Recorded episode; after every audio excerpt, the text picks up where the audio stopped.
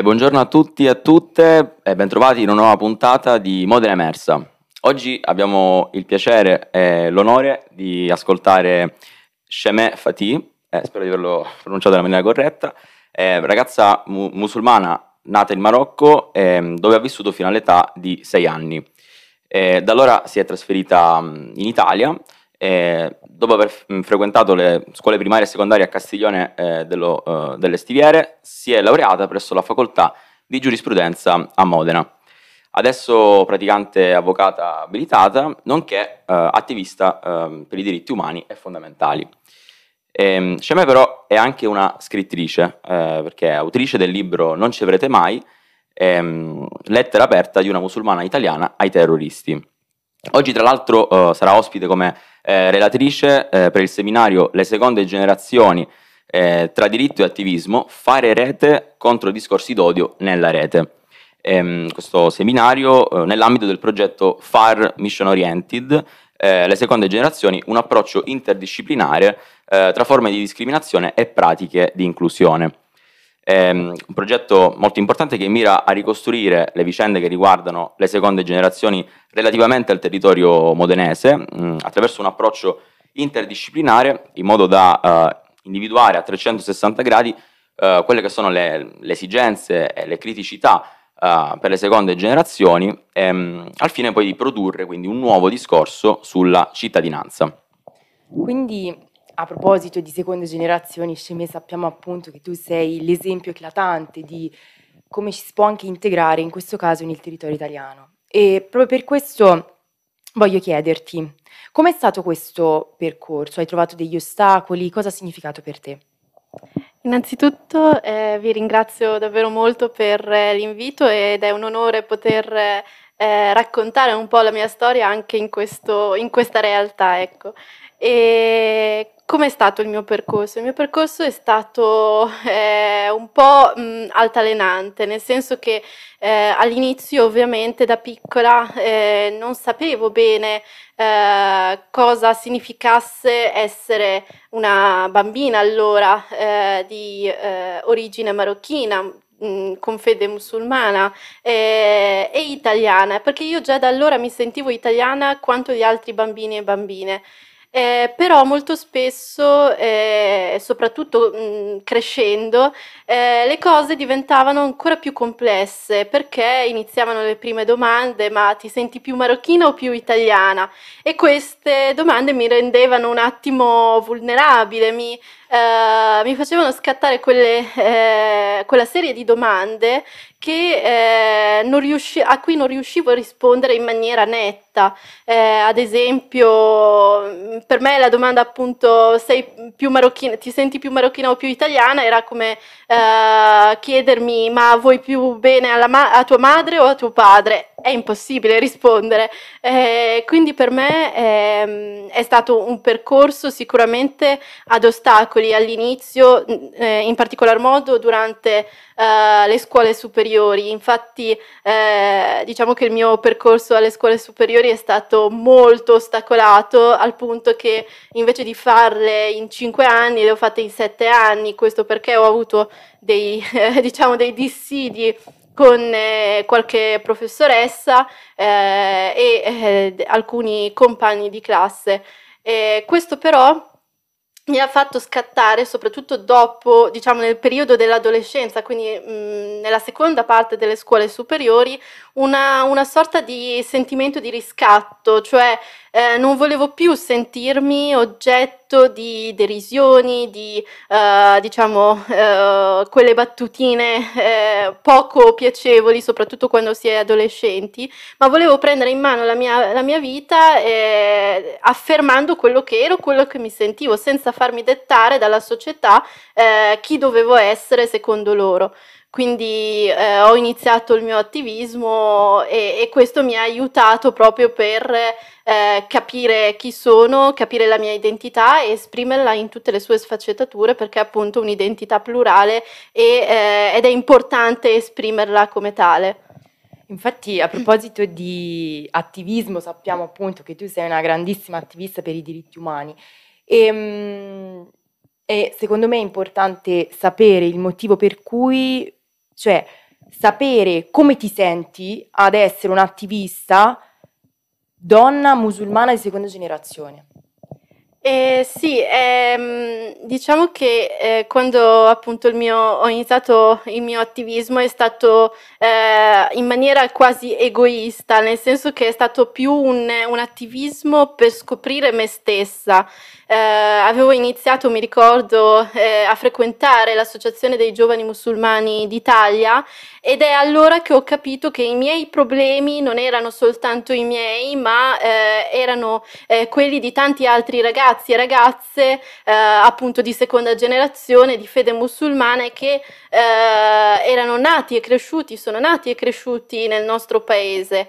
E ehm, poi ho iniziato a spaziare, quindi eh, il mio attivismo si è spostato in maniera, eh, diciamo, più eh, in maniera estensiva, quindi non solo riguardo all'essere eh, di fede musulmana, ma in generale nell'essere di seconda generazione. Eh, questo perché eh, finalmente avevo compreso appunto che eh, il mio sentirmi italiana eh, a tutti gli effetti non, non, poteva essere recriminato, non doveva essere recriminato dagli altri. Eh, mi ricordo ancora alcuni compagni di classe delle superiori che eh, quando affermavo di essere, di sentirmi italiana, mi dicevano ma no, non puoi essere italiana se sei nata in un altro paese. E questo mi ha fatto scattare quella voglia di dire no, cioè se io affermo una cosa tu ci devi credere, quindi eh, un po' come eh, la, insomma, il, il pensiero eh, solo perché sei velata allora non sei libera. No, decido io se sono libera e come mi sento io. Bisogna, è un po' come eh, diciamo un po' le affermazioni che si sentono, soprattutto quando le fanno le donne, eh, in generale il genere femminile, e eh, non si crede mai no? Eh, che mh, mm, possa essere realmente vero eh, quella circostanza, quella, quella realtà. Quindi eh, è stato un, diciamo, un attivismo che è andato increscendo negli anni. Ecco, mh, come detto nella presentazione, quindi hai scritto un libro, eh, quindi non ci avrete mai lettera aperta di una musulmana italiana ai terroristi, ed è un libro che nasce proprio mh, da una vera e propria lettera scritta di getto la sera stessa, se non mi sbaglio, gli eventi del Bataclan um, a Parigi. Ehm, ecco, io penso che purtroppo all'interno della nostra società ehm, è ancora è ancorata nella mente di alcune persone questa idea personalmente aberrante ehm, in cui ehm, si, ehm, gli individui di religione musulmana sono spesso associati automaticamente ai, ai terroristi. Ecco, tu in, una, in un'altra intervista hai, hai, hai, proprio detto che nessuno può usare una religione per diffondere il male. E quindi la tua è una lettera aperta da una parte contro i terroristi, dall'altra contro chi ha questa um, idea, questa associazione per cui Islam si uguale a terrorismo, questa erronea associazione. Ecco, secondo te da cosa mh, dipende, da cosa nasce questa associazione e qual è la tua formula per superare quindi questo pregiudizio di fondo? Dunque, eh, questa affermazione è un'affermazione che non nasce a caso, in realtà è iniziata eh, già nel, nel, 2001, dall'11 settembre, dal tragico eh, atto terroristico eh, che è accaduto negli Stati Uniti.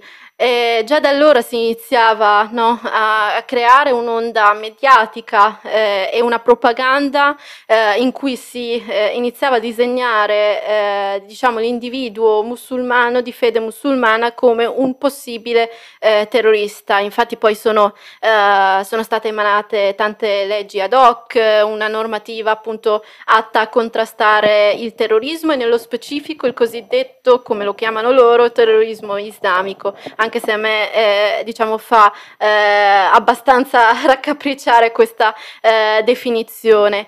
Il, mm, il, problema credo che sia proprio quello eh, comunicativo, cioè un, um, un, un'affermazione che si è eh, diciamo, eh, lasciata andare attraverso le interviste, attraver- attraverso i talk show, soprattutto eh, penso appunto ai fatti del Bataclan, ricordo eh, ore e ore di talk show eh, dove alcuni politici eh, del nostro paese si lasciavano andare in affermazioni veramente non solo discriminatorie, ma che potevano scat- far scattare delle delle reazioni eh, diciamo contrastanti che potevano essere in realtà assimilate al terrorismo che si andava a, eh, a, a contrastare o che si, eh, eh diciamo, si pensava di voler contres- conta- contrastare in quel certo. momento.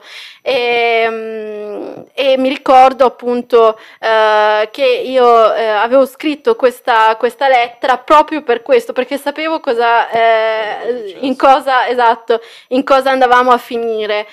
Infatti la sera stessa eh, sono iniziati i titoloni eh, terrorismo islamico e le varie diciamo, vicende che poi mm, sappiamo tutti. Eh, credo che eh, il, ehm, la formula per contrastare tutta diciamo, questa eh, equazione no, tra eh, individuo musulmano uguale possibile terrorista sia quella innanzitutto della conoscenza, cioè non possiamo ehm, diciamo, giudicare qualcosa che non conosciamo. In secondo luogo è quella eh, comunicativa, quindi eh, cercare di eh, contrastare e, ehm, e richiedere no, anche agli enti, alle istituzioni di eh, calibrare quelle che sono eh, le, eh, diciamo, le affermazioni che fanno, perché anche il solo far passare, per esempio, la definizione terrorismo islamico in realtà è, è, è, un, un, elemento sintomatico che che, fa scattare mh, insomma, nelle persone comuni eh, delle equazioni molto semplici. Pensiamo che insomma, dopo eh, questi fatti di terrorismo eh, ci sono state anche delle aggressioni verso persone musulmane, ci sono stati eh, diciamo, delle delle situazioni spiacevoli anche e soprattutto per le, per le, donne magari che indossano il velo, che sono facilmente riconoscibili come musulmane, eh, sono state aggredite sui mezzi di trasporto, su, nei luoghi pubblici, eh, questo davanti agli occhi di tanti. E quindi l'unico, l'unico, modo secondo me è quello appunto di parlarne, di eh, cercare di eh, avva- diciamo, avvalorare quello che è anche il percorso di tante persone di, di fede musulmana che fanno nel nostro territorio e, e, e questa realtà che avete eh, diciamo, creato e anche il momento che avete creato oggi secondo me è uno di questi, quindi di questo vi ringrazio. Ma grazie a te. Ehm, ecco, chiedo anche questo, mm, pensi che la scuola possa avere un ruolo decisivo per combattere proprio questo pregiudizio e anche per una questione di conoscenza, come, come dicevi tu poc'anzi?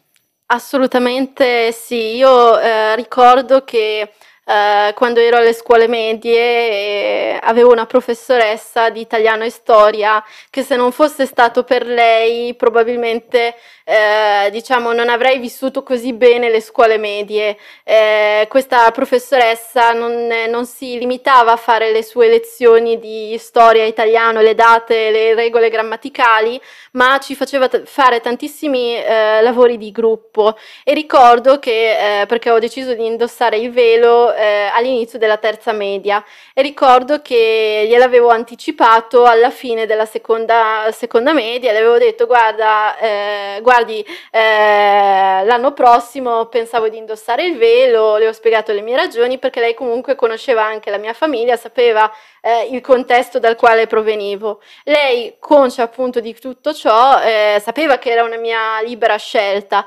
Lei, eh, durante quegli ultimi giorni di, di seconda media, eh, quando di solito si è finiti i programmi, non si fa più niente, festa, eh, festa esatto, per gli ultimi dieci giorni, aveva deciso di fare dei lavori di gruppo in cui, diciamo, aveva spiegato, diciamo, mh, più che spiegato ci aveva fatto eh, conoscere eh, la presenza del velo nell'arte, nella cultura, in altre, mm, in altre culture eh, estere, nella nostra cultura italiana eh, e così via. E questo ha permesso di non solo conoscere il velo in tante sfaccettature, ma anche quella di eh, far familiarizzare gli altri miei compagni e compagne eh, un, diciamo, un, un, tipo di indumento che eh, avrebbero poi visto l'anno successivo e che avrei portato io.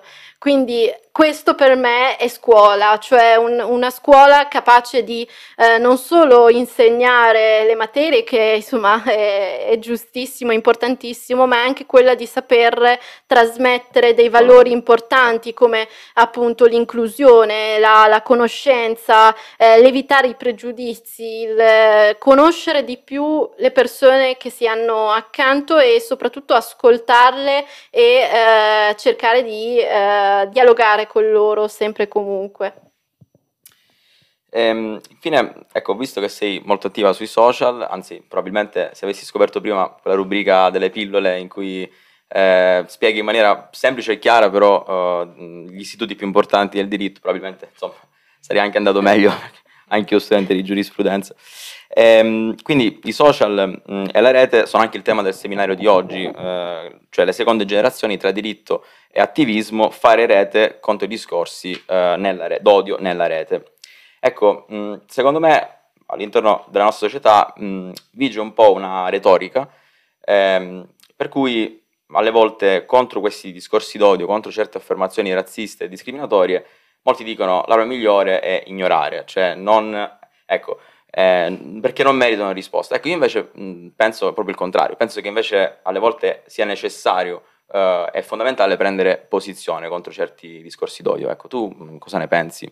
Sì, eh, diciamo che ignorare e basta non, eh, non serve a nulla. È vero che eh, io, mh, mm, insomma, in questi anni sui social, eh, prima su Facebook e poi eh, su Instagram, eh, i discorsi di odio eh, ne ho ricevuti tantissimi, soprattutto quando c'è un attivismo ehm, come quello che diciamo ho portato avanti in maniera proprio presente e in maniera continua nella società e nella vita reale, oltre che quella dei social. Eh, credo che eh, non, si possa, non, non, si possa, ignorare, non si, non si debba eh, ignorare, proprio perché queste, eh, queste forme di odio eh, in rete in realtà poi si trasformano in delle conseguenze atroci. Alcune persone per questi, anche un, un, una sorta di cyberbullismo, vanno a pensare di, di, insomma, di farla finita, vanno a pensare a cose eh, indecenti. E, ehm, io credo che la formula migliore sia quella di contrastarle, di parlarne e soprattutto quando si può anche denunciare. Eh, e ehm, da, insomma, in questi, in questi anni ho scoperto che probabilmente oltre che denunciare eh, serve anche proprio proporre delle, eh, delle cause eh, in tribunale, quindi richiedere i propri diritti eh, anche eh, dal punto di vista civile, quindi per eh, responsabilità da illecito. Quindi, eh, credo che sia importante eh, non fermarsi al eh, scrivere sui social che è successo un determinato fatto aberrante nei propri confronti, ma eh, serve a prendere diciamo delle, eh, esatto, dei, eh, delle strade nella vita reale che portino poi al, a far capire, a essere d'esempio uh, che insomma ci sono delle conseguenze, che quelle parole non rimangono sono ferme. Tutti gli effetti. Esatto. Cioè, c'è tutta la blanca della media education esatto. in via di evoluzione, però che già dimostra come ci sono proprio delle norme penali. Esattamente, esattamente. E, e, un'altra cosa che secondo me è importante è anche quello per chi è presente attivamente sui social, quello di parlarne sempre perché eh, molto spesso quando arrivano delle on- ondate diciamo di eh, eh, chiamate shitstorming insomma esatto, sì. Uh, sui social eh, la prima cosa che le persone dicono è ignora quelle, quelle, parole non, eh, non, sono reali, quelle, quelle parole non, eh, non, devono in qualche modo scalfirti.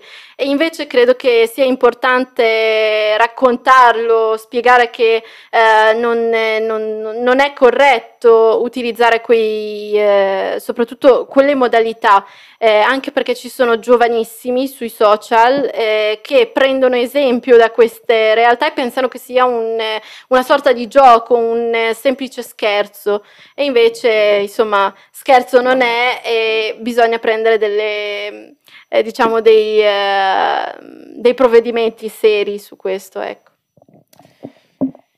Noi ti ringraziamo per essere venuta qua e per averci dato l'occasione di, eh, insomma, di aver potuto parlare di argomenti sensibili e delicati come questi. Noi ci auguriamo che il tuo attivismo possa continuare per sempre perché per noi di Radio FSC il tuo attivismo è sinonimo di libertà. Quindi davvero ti ringraziamo e grazie per il tuo tempo. Grazie davvero, grazie davvero a voi e vi ringrazio tanto per aver soprattutto aperto diciamo, a questo eh, tema che non è eh, semplice, ma eh, affrontarlo significa avere anche coraggio, quindi grazie di cuore per l'invito. Grazie a te. Grazie a te.